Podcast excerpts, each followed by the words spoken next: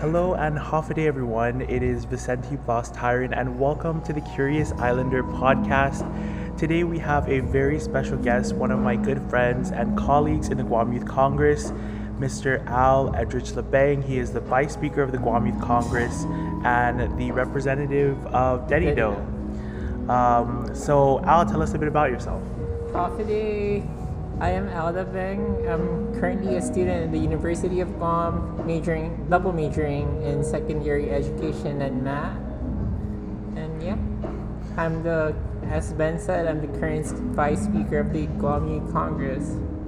And Al actually holds the record, right, for the most like legislations or bills passed within the Guam Youth Congress. Um, so hopefully throughout the podcast we can Mhm. talk a bit more about his policies and the stances he takes, as well about as well as some issues amongst the youth um, that we've experienced, and you know we just want to center for this conversation. Mm-hmm. So one thing that's really coming up um, tomorrow is World Environmental Day, and as you know, the Guam Youth Congress and just the youth in general are really pushing for more sustainability efforts, for um, just a better environment throughout the world. Gre- Greta Thunberg has been such a huge influence um, amongst all of us.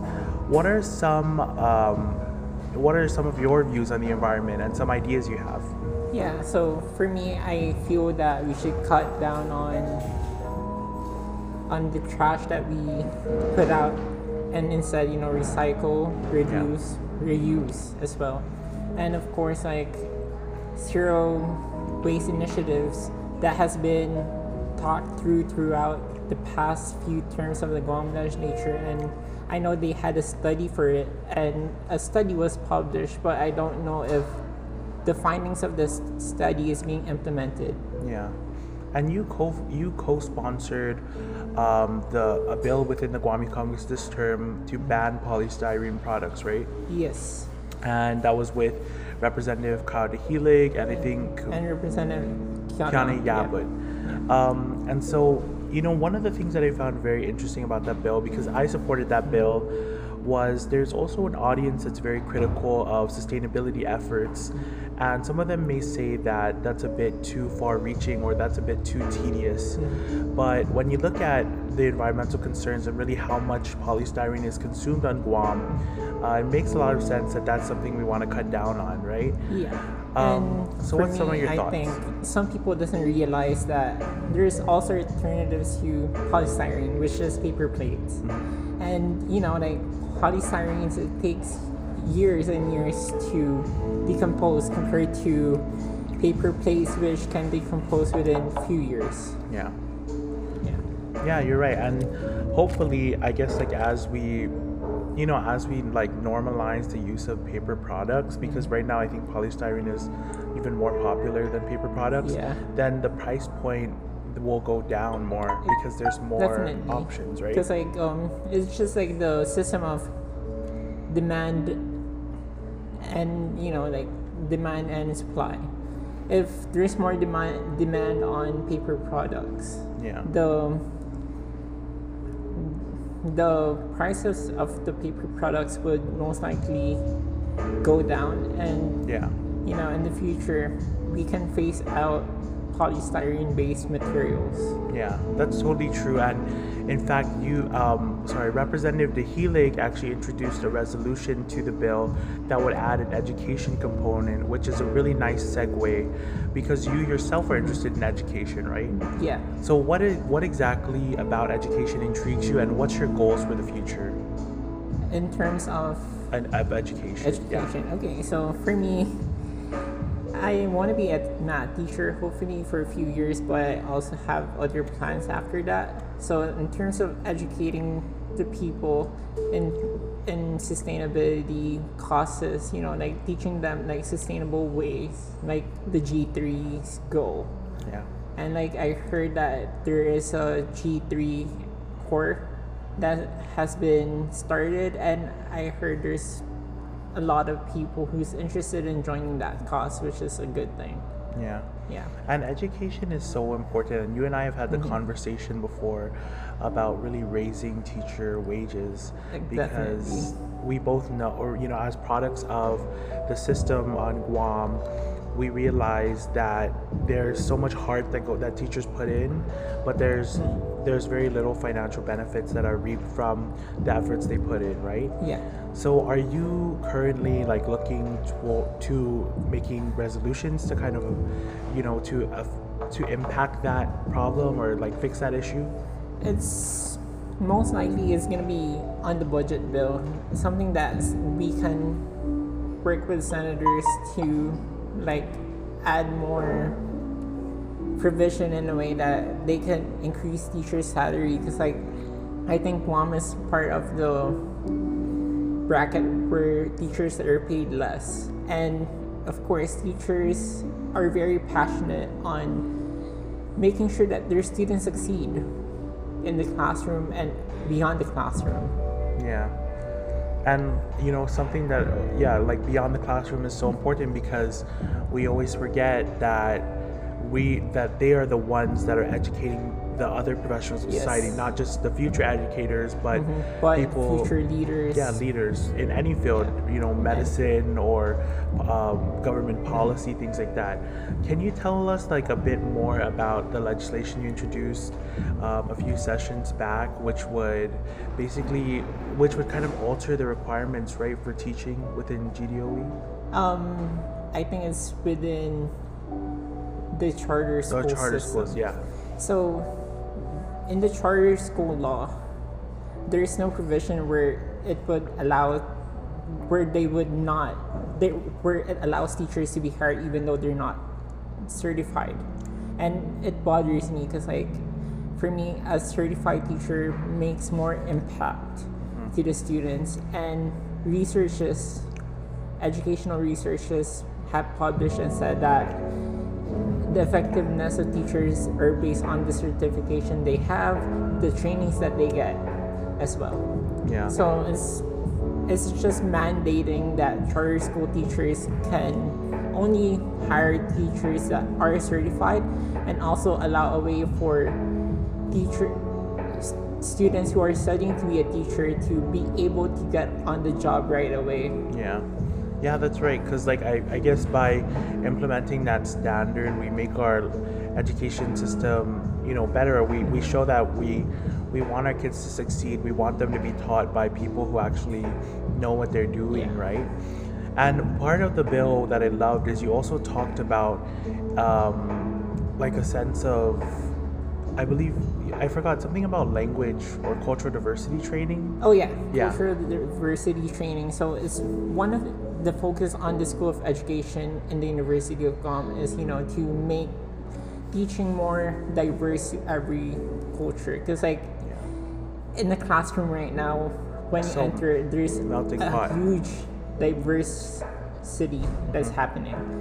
We have students from the Micronesia Islands, from Guam, from the Philippines, and you know we have other students from other places around the world mashed up in a classroom Yeah. together and like you know cultural melting pot Yeah. theory.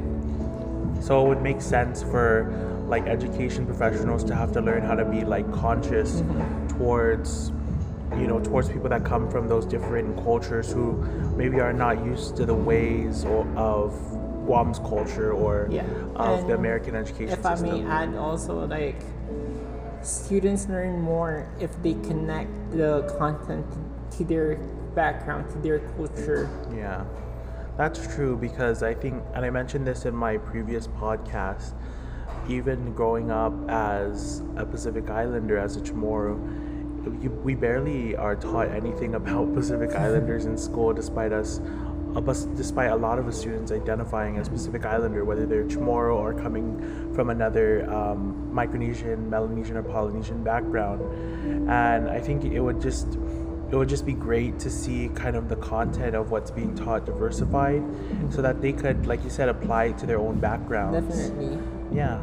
Um, how about you know you uh, so tell, tell us a bit more about your past you were raised here on guam right when did you come here Um, so I was born in the Philippines and I came here when I was 11 years old.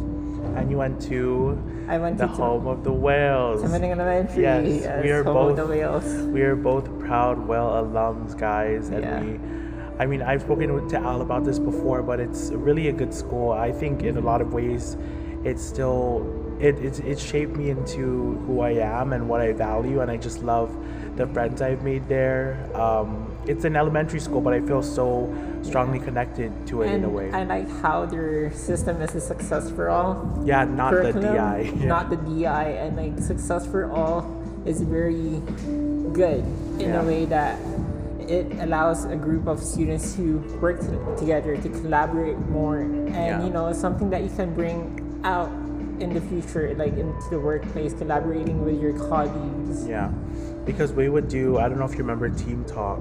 Yeah. Team and talk. then we would get like four questions and then we have to answer the questions so there's just so much there was just so much collaboration within that school that like you said it really does inform what we do now what we're what we what we try to collaborate on and work on together as teams yeah.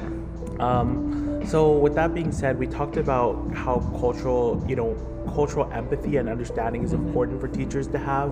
When you first came to Guam, um, did you kind of experience um, any sort of gap that made you that prompted you to want teachers to be more aware of cultural diversity? I would say yes. Definitely, Yeah. there is a gap. Yeah. Yeah. Yeah, and I could imagine, you know, um, it if you start off like that, it doesn't necessarily just go away. Maybe, yeah, yeah. especially like even though when I was in high school, I can still see there's a gap between some students who just came from other Other countries, countries, yeah. To Guam, and like you know, the only way the teacher communicates with them is through their translator devices. Oh yeah. Yeah, and you know, there is more better if they communicate more like verbally. Yeah. And of course, like they can also communicate non-verbally, like through la- sign language, Yeah. like emotions. Yeah, that's so true because there's just so many.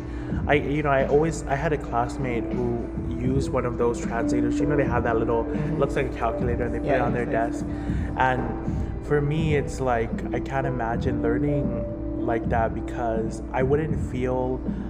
I wouldn't feel connected to the school or the community, it is. and that's such an important aspect that needs to be fostered. Is they need to feel like they belong, right? Yeah, it's like the sense of belongingness is not there, and some teachers are good in a way that they at least try to master some, you know, Yeah. like some words that is like commonly used, like you know, like how you say "how are you" in Yeah. your language, those things. Yeah. So those are I, I guess those are all really just important issues and and hopefully right those both aspects of, of teaching and, and learning on Guam can be fixed, right? We need to provide more for our teachers, provide them with, you know, first of all, a better budget and better salary Yeah. because a lot of their money is used on classroom materials and things like that. Um, but it's also about uh, making sure that they're aware of the standards they have to uphold Mm-hmm. because they're teaching such diverse classrooms nowadays. And, And um, yeah, like just to add on as well, like majority of Guam students are English language learners. Yeah. So it's really like it's Yeah. not uncommon. See, that's the thing that surprises me is it's not uncommon on Guam to be bilingual, Yeah. but it's still like we're still learning how to navigate those those really nuanced struggles. It just surprises me, but it shows you a lot about what we need to work on and how we can make make things better, right? So what are some other I guess issues or topics you want to talk about? I guess one thing that we were thinking about is social justice reform, which can be manifested through so many different, Different um, facets. Yeah. channels. Yeah, so I'm a big supporter of the criminal justice reform and social justice reform as well. So uh, for me, I feel that we should not re- we should like you know be more lenient in a way that we allow former inmates to reintegrate back to the community in a way that they have something to do because like if they don't have anything Yeah. after they are in prison they're most likely gonna go back to their Yeah. old self coming Yeah. into that jail so it's something like for me i think we should focus more on ha- guiding them to have a job Yeah. guiding them earn skills, earn their education degree, like you know, like their GED at least. Yeah. Because Yeah. all of those skills will help them in attaining jobs and Mm-hmm. even if it's just manual labor jobs for now, Yeah. learning it's something because it, it, it shows you that they're they're kind of moving up from where they were. Um, Mm-hmm. and just to add on, like here in Guam, we are a more tight knit community.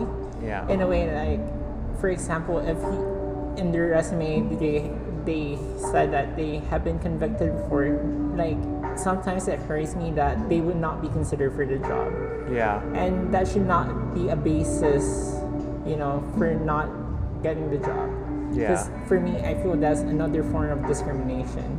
Yeah, it's true because I mean people make different mistakes mm-hmm. at different times in their life and no one person should be held accountable for something for something they did. I mean depending on the degree Yeah, of the degree of, of the crime, right? Yeah. But you're right. It, it shouldn't. It shouldn't necessarily determine, you know, what they uh, become in life. Yeah. Because I guess you know some of the brightest minds could be people who have made many mistakes in the past. yeah. Um, and they could go on to do great things for society because they know what it's like to be in the shoes of someone who maybe didn't do something so positive or didn't impact the community in a positive way. And I know also inside DOC they have like some programs like where they create um, souvenir materials that they can give out. Like you know, Yeah. I know like the turtle, Oh, like the turtle maches, those Oh, yeah. things. And even um, another thing that Al and I are both on is the state advisory group. Yeah. And within um, our meeting, so we just started meeting, and the state advisory group is something that Al and I were appointed um, upon, I guess, the recommendation of the youth speaker Yeah. in the Guam Congress, and then um, appointed, formally appointed by the governor. Yeah. And so we just had our what our second meeting or Yeah. first meeting. I think this is Gonna yeah, be our our first meeting. Yeah, our first The meeting. first one is an orientation. Yeah. So funny story, guys. So Al and I, you know, showed up to this meeting or to a workshop Yeah. in 2019, towards the end of 2019, and we are so excited because uh, we, we're just those kind of people who like getting involved. Uh, but then short after, or we, so we we absorbed all this information. We um, were so ready to kind of uh, fight for juvenile justice on Guam through the state advisory group and create a state plan. But then COVID, COVID. happened, and we kind of found ourselves um, needing to refresh what we learned and refresh um, the knowledge that we attained through that workshop. And so we were able to do it um, with the personnel at DYA who were able to, to do that workshop. And then we even got to, to hear from Miss, uh, what's her name, Borner? Tina Borner? Tina Borner. Yeah, Miss Tina From Borner. the Office of Juvenile Justice Prevention. yeah, Office of Juvenile Justice Prevention, OJJP. who who um, flew out last time, but she, we heard from her virtual during our meeting this year. Yeah.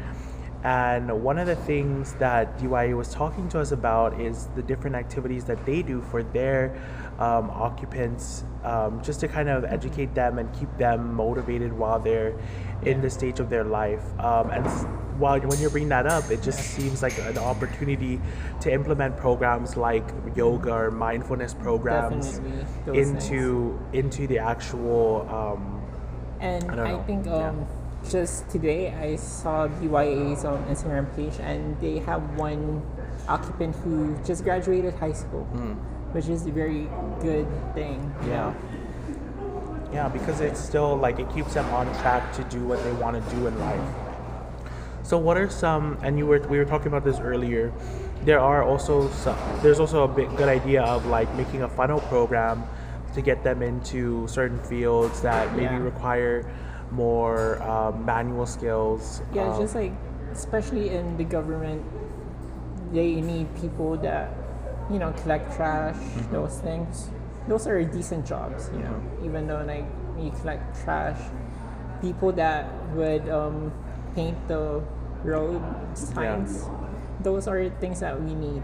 And Yeah. also like, let's say um, GPA, GWA, they're they're sometimes understaffed yeah. and they need more people to let's say just fix things like fix the lightings fix the power lines yeah. and also let's admit DMV has a long line, and you know, like if if we can just teach them how to process things on a computer, like you know, putting the name of the person through the system, and you know, getting driver's license Yeah. on time. Yeah, that's true. There are all those different opportunities for them to to better their lives and to serve their community in a positive way. So why can't we just use their time, you know, when they're there to educate them and add an educational component? And that brings me to another interesting thing. Uh, another interesting topic is earlier this year. Um, I think there was someone arrested, and this really hits me personally because you know I'm from Tamuning, and um, when when there was like a string of robberies late last year throughout the, our village, um, and it's very concerning because when you when you see stuff like that, it makes you concerned for your family's safety and for the safety of your community and really for our whole island because we're such a we're such a small place. Um, and I had commented on something that was posted talking of, and kind of talking about how it, within like incarceration nowadays there is no educational component. And a lot of these things that happen are very problematic because like we said people aren't allowed to move up in life. Yeah. but then the counter argument that i faced was like oh then if you're so willing to help these people out then i i guess you're gonna be okay if they steal from your house or something like that but then my you know my perspective really is no it's not okay to steal from anybody it's Yeah, not it's okay to commit okay. these crimes but it's also not okay to set them to set these people up who get incarcerated to set them up in a system that just automatically works against them from the start right It's just like doesn't give them opportunity to do something else. Mm-hmm. Like they're if you just release them without any intervention at all, they're most likely going to go back to their old ways, like before coming into the jail system. yeah To the correction facility. But if we offer them a new perspective in Yeah. life, then more more most likely they will, you know, aim high and you know change the course of their lives. Yeah. And there are also, I think, policies that we can implement as youth Congress members that prevent um, prevent them from getting from just doing things that maybe may harm that may harm their credibility or their credibility as citizens. And one of the things we often talk about is also gun reform, Yeah. right? And Gun and, reform. and things that will work against um, against gun violence because Al and I did a um, a live stream like Before. yeah like a year and a half After, ago This is after the Marjory Stoneman Douglas shooting. yeah and um, you want to tell him you want to tell them a bit more about like what we discussed or maybe your stance on it. Oh yeah. So for me, I think we should have an extensive gun reform in terms of more background check on everyone, and of course, like here in Guam, like recently, recent news shows that there is some people people who own unregistered guns. Yeah. Yeah, and uh, it's hard to imagine. Like we, we always hear that the, within the content within the context of the continental U.S., how much of a problem gun violence is. But then it's hard for us until we saw until we saw that information to kind of imagine that that those same or similar problems could also be occurring here on our own island. Yeah, I mean, like we should act now instead of waiting for something to happen that big. You know, Yeah. that's what's happening in the states. Because like, if it is preventable, I think we should do some actions to it. Mm-hmm. And I know we have a bill right now, Bill Yep. 12 33, which is the Gun Protection Order Act of 2021. So basically, it's the red flag laws where, you know, if you have an, a family member who you feel is a threat to the community and they own guns and it's like if you file the gun protection order the court can you know temporarily confiscate the guns in your possession because like sometimes you can as family members we can see that someone is struggling through mental health Yeah, definitely. And we want to do what's best for them and also for the community around mm-hmm. them. Um, and part of the reason why we believe so strongly in the bill is the fact that it hits gun violence, you know, Right head on Yeah. instead of um, and I think some of our colleagues will disagree with this, but then instead of hitting all weaponry head yeah, on, It's like for me, like it's just to that the bill discussion into yeah, you know so that it would fail. Yeah. In a way that we're sidetracking too much and we're focusing more on other weapons. But Yeah. the real problem is guns, yeah, and, unregulated militia. and I think you and I kind of both agreed that the most effective way, because we as, we as Guam Congress, we can we can make a change, make no mm-hmm. mistake, but it really is also a matter of how efficient we are in getting bills on our session agenda, then passing it, then uh, referring it to the respective or to the Guam legislature, and that in itself takes quite a while. And so the more, and and with this bill, it's the longest, the longest bill drafted, I think, right? Yeah. in Guam Congress. A 15 page bill right Yeah, now. and it was, and you said it yourself. You you you tried to research as, as well as you could. Yeah. Um, because we know the we know the importance and acknowledge the importance of this topic. Mm-hmm. Um, and with that being said, focusing on gun rights head on is what we feel, at least what majority of the sponsors, the well, the Yeah. main sponsor and the co-sponsors feel. And just Yeah. to say, like other states have this kind of laws, and Yeah. if they do have it, I think it's necessary for Guam to have it as well. Yeah. Have you ever, I guess, at a point in when you're exploring like your political philosophies and what you believe, have you ever come to a point though where you said um, maybe you don't want any, you don't want any mental health checks because you just you're against gun ownership, private gun ownership? Not really. I'm not really against gun. I, I mean, like, I feel that everyone is afforded their Second Amendment rights. You know, it's, Second Amendment gives everyone the freedom to own the right to bear arms, and and you know, like, it's a right, but there's some some limits to that right. Yeah. You know, like, you have probably your It was a different time wanna- back then, and it yeah. was a different, just like you know, it's not. It's kind of kind of what we we think of here. Yeah. like there's some aspects just of the nature of Guam that are contradictory to Mm-hmm. the Constitution of the U.S. Right, Yeah. and that's something that we have to acknowledge because things change.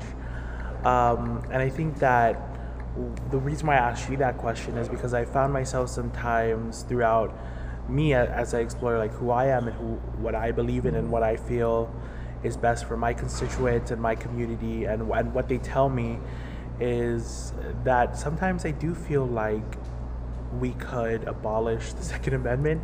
I mean, I know that's really a large statement because It's, it's, gonna be big yeah, it will be thing really because big. like you know, NRA. yeah, There's like multiple lobbyists that support gun rights. yeah. You know. and I guess people, I guess a real big counter is that it seems like too much of a utopian idea. But for me, um, I don't know. I just think that guns within the United States, we've consumed so much gun culture and guns in the media, and people own so many registered guns, like too much, too many, like more than the heads in their household. That is just very concerning for me.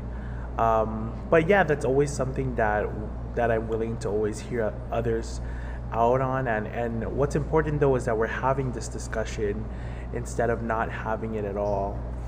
Um, and you know, one thing that's also really important is the implementation of these. Uh, what do you call it now? The sorry, I forgot. The drills, the gun violence drills, Oh, and the active shooter active shooter drills, that have, that were implemented in schools. Yeah. I think after Sandy Hook.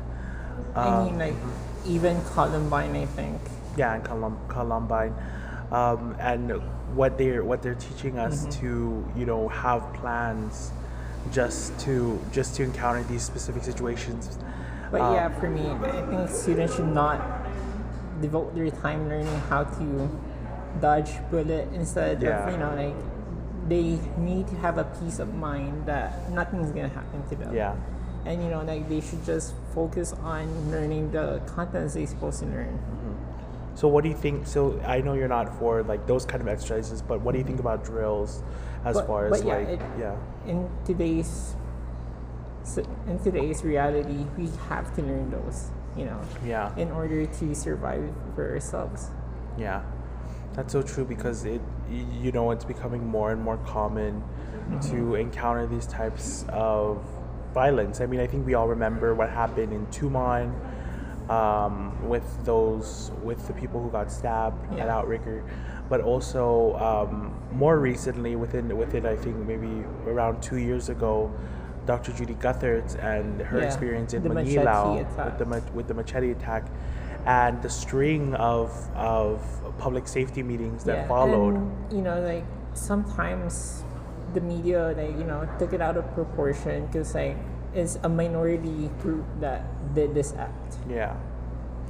Yeah, you're right. Um, and then that that becomes a problem because where is the line between targeting this group of Mm-hmm. people, this certain minority, versus showcasing the acts that were done, the wrongful acts that were done by this group of people, Yeah. because that that in itself causes a stereotype of certain minorities being Definitely. dangerous. Yeah. And I think we just saw recently with, I don't know if you noticed, but like throughout the pandemic, there was a there was More of the Asian hate crimes, you know. well, yeah, more of the Asian hate crimes, and and when the um, Chuukese community ho- uh, was experiencing outbreaks in COVID, Yeah, and It their was- communities is like not really that reported.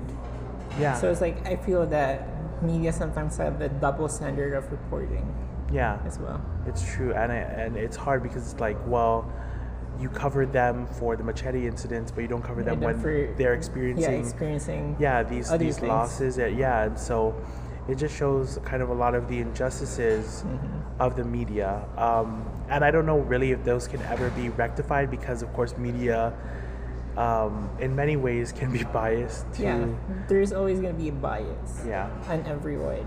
and even in our little island i mean it's still it's there's still a lot of biases Just like you know, let's say the Capitol attack. yeah you the know, like, capital attack When Black Lives Matter protests happen, there's more there's guards. more guards there's more barricades When a pro-Trump rally happens, there's less guards. Yeah, and not to mention the that people are even entertaining the claim that Yeah. some of those people were Antifa, and they just staged that to make it look like those like that Trump supporters weren't getting you know. Um, but yeah, I, I just think that there's just so there's just so much to be discussed. How do you feel as far as um, because I there are some people that would say that the the anger that was shown and on um, in Washington D.C. when that horrible tragedy happened is a reaction towards the looting and the the you know riots that happen um, on other sides of the country like in Portland um, because there were mass amounts of like looting. And that's where that's where I get a little confused because I do you know I want to support our our black siblings our black brothers and sisters and I don't but then on the other hand I don't want to necessarily support them through an organization that encourages destruction of small businesses. Yeah, I yeah, that's like hard sometimes. Like we have freedoms, but sometimes they, you know, abuse the freedom that we have. And I do support like peaceful pro- protest, and not in a way that they would have to destruct property of others. Yeah, exactly. Because I, I there were so many. I mean, this is a time where all of us are struggling. Whether mm-hmm. You know whether you own a business or you work for a business or you work for a government entity, I think we all can relate to not only financial hardships that this time has posed, but really just to um, just to like the health struggles that a lot of us have Yeah. experienced and things like that. And so we don't. I I do agree. You know, peaceful protests are I'm totally there for it. But when it comes to breaking, you know, or breaking and entering someone's livelihood, Yeah, that's when they're just trying different to make a living, that yeah, that's that's another story, and um, that's kind of where I drew the that's kind of where I drew the line to Yeah. say, you know, this is not okay, Mm-hmm. um, and I and I did try my best to also research that, you know, the organization itself Black Lives Matter doesn't necessarily condone that. It's just Mm-hmm. people who say they're affiliated with it, right, that were breaking in and entering into these Yeah. businesses. Um, but I do think that this time is also spoken, and though that frustration, though I don't agree with the way it's carried out, is kind of um, is kind of like a clapback towards capitalism, and sometimes how capitalism can really just have such a, a, a it should it could really encourage like a wage gap. And Al, um, you what are your thoughts on like economic policy and and as far as capitalism? Do you think there's a line to be drawn, or do you, are you like free market all the way? I think there should be some line drawn as well. Uh-huh. Like, I think that businesses should go as coexist with, you know, like a decent wage. Yeah, I feel that fifteen dollars. fifteen dollars is the living wage, and I think all businesses can afford that if they're not greedy. You know. Yeah, and also you know especially the the higher income bracket, right? We always talk about the top one Yeah, the top one percent. um, I and like people like you know Amazon They not having to pay taxes. Um, I think everyone has a responsibility to pay their right own share.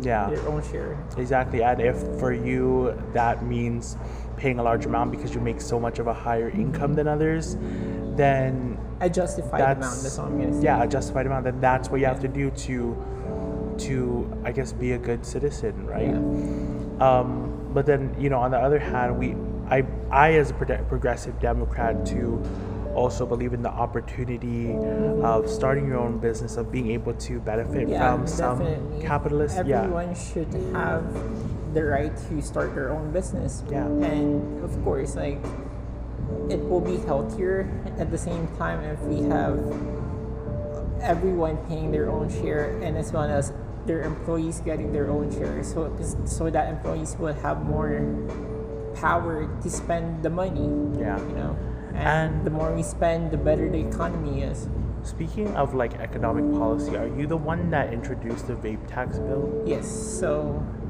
that's gonna be heard soon. So just basically implementing a 10 cents per milliliter on vape juices and dollar per every vape unit, you know. It's just like to address some financial sh- shortage that we have in terms of education, roads, and of course like public transit, and of course like you know to disincentivize people from using vape because you know vape is also harmful. Yeah, there's still a lot we don't it's know. Not as, it's not a alternative to smoking. Yeah, I mean, I yeah, I think that's something that people always forget. It's like, you know, people once our parents once thought that smoking didn't do anything mm-hmm. to people. Like it was okay to smoke inside, it's okay to smoke X amount of cigarettes a day. But then now we know, especially living There's on Guam, yeah, that there's so much harmful effects, and so part of what I love about the bill too, yeah, is also that it is incentivizing, you know, that people should maybe steer away from from vaping. And yeah, especially like as you can see the vape the vapors most of the people that vapes now are the youth. Yeah, The youth the youth, the youth age. And you know, even though they're not 21 as it is mandated now that they have to be 21, they find a way to still you find a way to. Yeah, I know. I know to some. the system. I've heard some stories of you know people using jewels, Yeah. and jewels really look a lot really similar to the containers of lead that we used to buy Yeah, buy. that pencil. yeah, of like lead pencils. And so if I was looking at it, and if I was a teacher, I couldn't tell from just looking at someone's pencil case that that was a jewel. I would yeah. think maybe it it's also it looks like an eraser to me sometimes. yeah, or an eraser. And you know, there's all these different things that people are starting at a younger age, which could be harmful because bodily development and things like that. But it's really harmful at any kind of any stage of their life too. Um, and so there's just so many there's just so many things to tackle and there's so many opportunities uh, for us to make a change in our community and and kind of yeah, yeah really make make just make the, the lives of our youth on Guam better I want to ask you a bit more personal questions because I, I really admire your work ethic and your drive, Al. So, when you you know approach a bill or when you when you approach anything dealing with government policy and legislation, what what is your philosophy or what what really you know what makes you want to do it? What makes you want to do the hard things? I mean, like, I most likely look into the future, like what would happen in the future if this thing, if this bill passes. So I look at the future outlook of the policies that I make and the, and the effects of it, and if I feel the effects is great for the future generations, then I do it. I do Yeah. introduce it. Yeah, and one thing I think that um, what I've been trying to steer away from too is, and what I was kind of confused on when we first started is, um, I think I felt the need to have a niche going into Guam Youth Congress because I feel like each one of us were all known for different things Yeah. um, you in education and then me for you know different things like indigenous rights um, but but i think that you're a testament of really just breaking that mold and going for policies that will shape the and help the lives of Yeah. of guam's youth in many different ways not just through education but Yeah, through, the economic policy as well. yeah so looking forward do you have any um, other policies that you want to push for For me, I'm looking into unemployment program. This pandemic really hit us in terms of employment, yeah and it's really hard for people who are unemployed now and they don't have any assistance until the the the stimulus and the the unemployment subsidies happened during the Trump administration, and that took months before it got approved. yeah And if we have a local unemployment insurance program, I think we don't have to rely, so rely much. so much on the federal side. But you know, it can coexist together. Because Yeah. like, let's say like 400 per week is not really enough for a family to survive sometimes. Yeah. And you know there is that kind of that that's so interesting you bring that up because I was thinking just about the detach between local government and federal government that we experience here on Guam. Not only because it's, of like, how it's yeah, very hard for Guam because we're not in the IRS system. Yeah So I'm also advocating for us to be on the system so it will be easier for every states and territory to disperse federal funds. yeah without having such a long delay because Yeah. we think about how long it takes on the federal end and then when it gets here it takes even long you know it yeah, takes longer process. yeah And it takes time and it's yeah and you know some people really needs it and it's just hard that you know they have to wait. Yeah. And within that isolation, like being isolated from the federal government, I think we've also found within the Guam Youth Congress opportunities to um, to speak with and to, to formulate and, and collaborate uh, with on relationships with um, our counterparts in the CNMI. Yeah. So yeah, we just have some youth congress from CNMI who just got inaugurated, and we look forward on communicating with them soon, and you know like opening a regional Yeah. talks in a way that we can share ideas each other and to better expand our regional affairs. because there's so much i guess there's so much to learn from each other i was just listening to kwm earlier today and they're actually applauding the CNMI for the way they've handled um, their their funds during the pandemic i think they got a contract a tourism contract Yeah. for a large sum of money um, but then but then you know more recently amongst some of the Chamorro indigenous activists I've been I've been um, talking to too is they also have you know things that we we can teach them um, about cultural renaissance and about the renewal of the Chamorro identity um, and how that can be implemented there too to just make to just make the lives better for, for the youth of, of all of the Marianas. Um, because at the end of the day, right, they're they're just like our siblings. Like they're they're in the islands right north of us, but we're really just one chain of islands. Um, despite you know having two political identities under the United States. Yeah. Yeah. That's true. It's like sometimes the two party system doesn't really work. you know? And so one thing or another thing that um, I also want to talk about is, you know, you you and I can be kind of considered young professionals, right? I, I mean, it sounds silly So, like yeah, calling like, us that.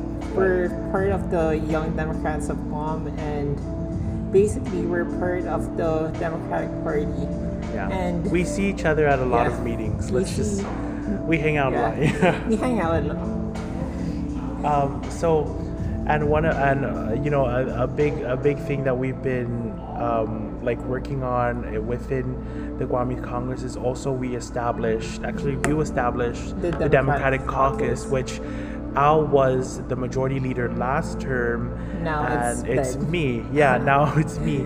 And um, so it's really been a great opportunity to kind of just embrace the ideals we share as Democrats, whether, and we have a range of Democratic people. We have Mm-hmm. We people have who are more, from- yeah, From a wide range, from moderates, yeah, to from people from who, progressives, yeah. We have people to the new who are not really sure. socialists. Yeah, or people who are not sure, but they just want to caucus Yeah. with us because we're the super majority um, in the Youth Congress, right? So uh, that's something that we've also done too. But I guess another thing, Al, is when you look at your identity, like as as a young professional and as an emerging youth leader on Guam, who mm-hmm. are those local role models that you really you you think about that provide you with inspiration to do this? Okay, I would say Senator Amanda Shelton really helped me a lot, and of course, Speaker, um, Vice Speaker Tina Munoz Barnes. Mm-hmm. And I also look into Speaker Terlaje mm-hmm. and basically like the lawmakers that we have. Also, Congressman Underwood, I would say. Yeah, because again, we worked on Yeah, this. we work on his campaign, His campaign, even yeah. though it's unsuccessful. Yeah, but then through that we we kind of put together that um, it's kind of it's a, a big problem. At, and are you the one that introduced, or is that Nolan the registration? Voter registration. Yeah. So it's me and Nolan actually. You and Nolan, yeah, and that's kind of also to help combat the lack of our age bracket that are voting because one thing I think we experience is there's just so much hype around our generation with voting. But they don't go on. They the don't go on election day. to vote. to vote. And even though we have absentee voting and early voting that happened, They they, don't- didn't come. Yeah, they didn't come. and it's like, it's, it's like some youth doesn't understand that the decision that we make for our leaders today will affect us in the future. Yeah. And that's something that they need to think when they are a voter is to come and vote, Yeah. practice their right to vote. I mean, there are people that say if you don't vote, then don't, don't complain. Yeah, Yeah. or you don't matter. And I agree. You know, um, well, I mean, unless it's really excruciating circumstances, you know, if you're if you're sick or or if there's some if there's some people that that maybe haven't got the services to get to the polls. just polls. thinking about like in the states right now, there's voter voter suppression that's happening Yeah. statewide, yeah, and like here in Guam, I haven't heard anything that any Republican is pushing forward. But I think that we should expand voting rights for everyone. you Yeah. know? I mean, one thing that was just so inspirational, and I think that a lot of us youth should draw from when it comes to showing up actually at the polls and not just sharing it on our Instagram page is um, is really what Stacey Abrams did, and the transformation of Georgia for the runoff race uh, with Jon Ossoff and Raphael Warnock, and really within the presidential election with Joe Biden, because It's basically Yeah. most, mostly organizing. That I'll say is the Yeah. big part of it. And for me right now, coming into the 2022 election, I'm planning to start a youth group where you know we can Oh, yeah. all collaborate and push for youths to vote. yeah. And you know, like we can all carpool. We can Yeah. bring you to your poll, either precinct and vote, and bring you back to where you were. Yeah. And you know, it doesn't really take hours to vote. Yeah. Thank God it's Yeah. not. Because like in some states, it takes you like three hours in in, the line. line. Yeah. In here, the wait time is like less than ten minutes. Sometimes Yeah. even one less than one minute. or even for even for this for the pandemic there Yeah. was drive through voting drive through and you know like I did the absentee, the early voting, you know. Yeah. And every time I go to the Guam Election Commission, it d- doesn't even take me one minute to Wow. line up. Yeah. They just make me cut through the Yeah. the what do you call that? Which one? The lines. Yeah. So yeah, really, I guess it just Because there's no one in the line when Yeah. I come. So organizing is really key, and providing these services, carpooling, um, even call banks to remind voters of when to vote, is so important because this, like we like we said, that is our opportunity to voice our opinion, to vote for who we think is best fit to run our island. And as people who don't even have, as citizens who don't even have the right to vote for president, we need to use whatever voice we have Yeah. um, yeah, and so it's just really important that we turn out to vote. Is there anything else you wanted to talk about? Yeah, just like circling back to that thing that you said, like it's unfortunate for some U.S. territories for not being able to choose their president. You know, Yeah. and it's something that Congress is working on is to allow states to vote for the president, and I do support that. Even though we have one electoral vote, that will be okay with me, and it really makes a difference. You know. Yeah.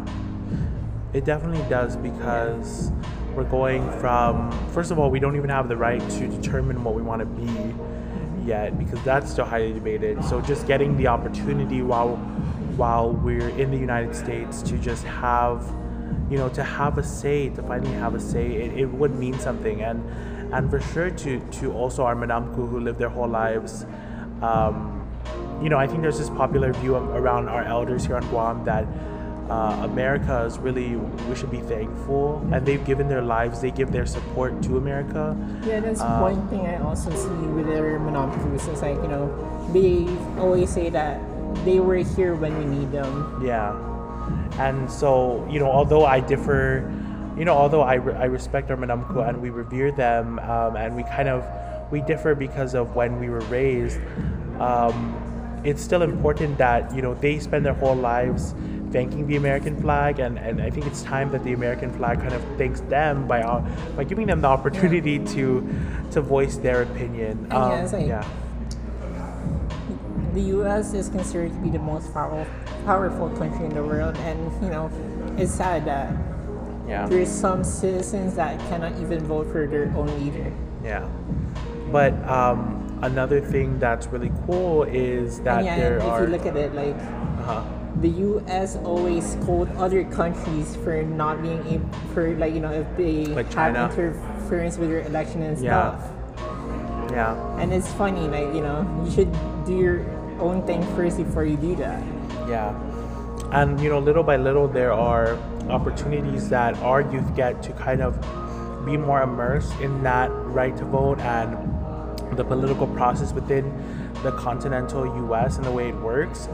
Um, and so, Al, why don't you tell you want to tell them a bit of more about what you're doing this summer, or the opportunities Okay, you have? Okay, so yeah, I was able to get an internship with the APAICS. So right now I'm interning with the Office of Congresswoman Stephanie Murphy from Florida 7th District and also with the American Petroleum Institute. So the APA ICS is an organization that promotes Asian Americans and Pacific Islanders and you know they push them to be in public service. Yeah. Yeah, and and you know, it was such a like you were saying earlier, it's such a great opportunity just to learn more and to also network with so many outstanding youth who want to learn more about the process and who want to eventually make a change mm-hmm. within within society. Um, so what's kind of next for you? I know you're finishing up your time at UOG. What are some Yeah. more of your aspirations? So of course, I'll, I'll be. I'm planning to teach for a while, Yeah. and then I'm planning to get my law degree, and I wanna do a joint degree with with a master's in international affairs or foreign service, and hopefully become a diplomat one day. That's good. I mean, yeah, I mean, I totally think you're capable. Um, one thing that I love about all of my peers in the Guam Youth Congress, especially Al, is that they have so many accomplishments under their belt, it, uh, despite being so young. Um, and that's really one of the benefits of being in the Guam Youth Congress. And I do this because, or and I'm saying this sh- like um, shameless Yeah. plug, but we are also very underserved and very Yeah. um, in the Guam Youth Congress. We need more 51 reps. members, and right now there is 20. half of that. Yeah, we we don't have we have like 28 or what is it? 23. 23 um, and so you know each i mean last last term we had 30, 30 some some. yeah 30 some um, and so e- you know consecutively we're just we're just experiencing low amounts of turnout um, in the past in the past years. yeah And you know, like we're just informing everyone who watches, who listens to this podcast. You know, like if you're a youth and you're from 14 and 25 years old, you can join Youth Congress. It's a good opportunity to learn more about the legislature and like how to pass a bill and how does law change yeah and how can you make a difference within your community. and you really you know you gain such a transformative sense of pride uh, of being from Guam, of being a part of this amazing island, and you can really see how you as a youth can make such a transformative impact. Um, Al and I are both very proud that our municipalities currently have all seats filled, right? Yeah. Oh yeah, I saw. Our municipalities have um, currently all seats filled, um, and so that's another thing that we that we, we take pride in. But if you do not have a representative for your village or your representative is um, is maybe not eligible to be in the Guam Congress anymore, or, or, or um, resigns from their seat in the Guam Congress, then you could run in special elections, right? And you could potentially be elected to hopefully be a part of these, um, to be a part of this transformative, transformative Body. program or body that is really making a change. Um, so, Al, what, if you're comfortable, what are some ways that the uh, our listeners can kind of get get a hold of you or, or talk to you? Okay, so I have my Instagram, which is Al for the Youth, and you can also within my Instagram, I have my other informations there that you can contact me. And yeah, I if you, I'm always waiting for anyone who want to contact me. If Yeah. you want to talk, just message me. He has business cards, guys. so if you run into him in public, you can, maybe you can get one. Um, but yeah, anyways, Yeah, guys. Speaking of that, I need to print more. yeah. All right, so that was Mr. Al Edrich, Labang. Um, of course, we're rooting for you, Al, and we thank you for all that you do. Thank you for having me on this podcast. No worries, Si Yu'us Ma'ase, for And coming. by the way, Vicente and I will be in the link on Monday at 9 a.m. and we're gonna discuss how the how should Gov Guam spend the 600 million dollar federal money that they gave us. Yes. So um, feel free to tune into that. Uh, follow this podcast at The Curious Islander. And feel free to follow me as well at Vicente Blas Taijeron on Instagram. Thank you, Si Yu'us Ma'ase, and Edros.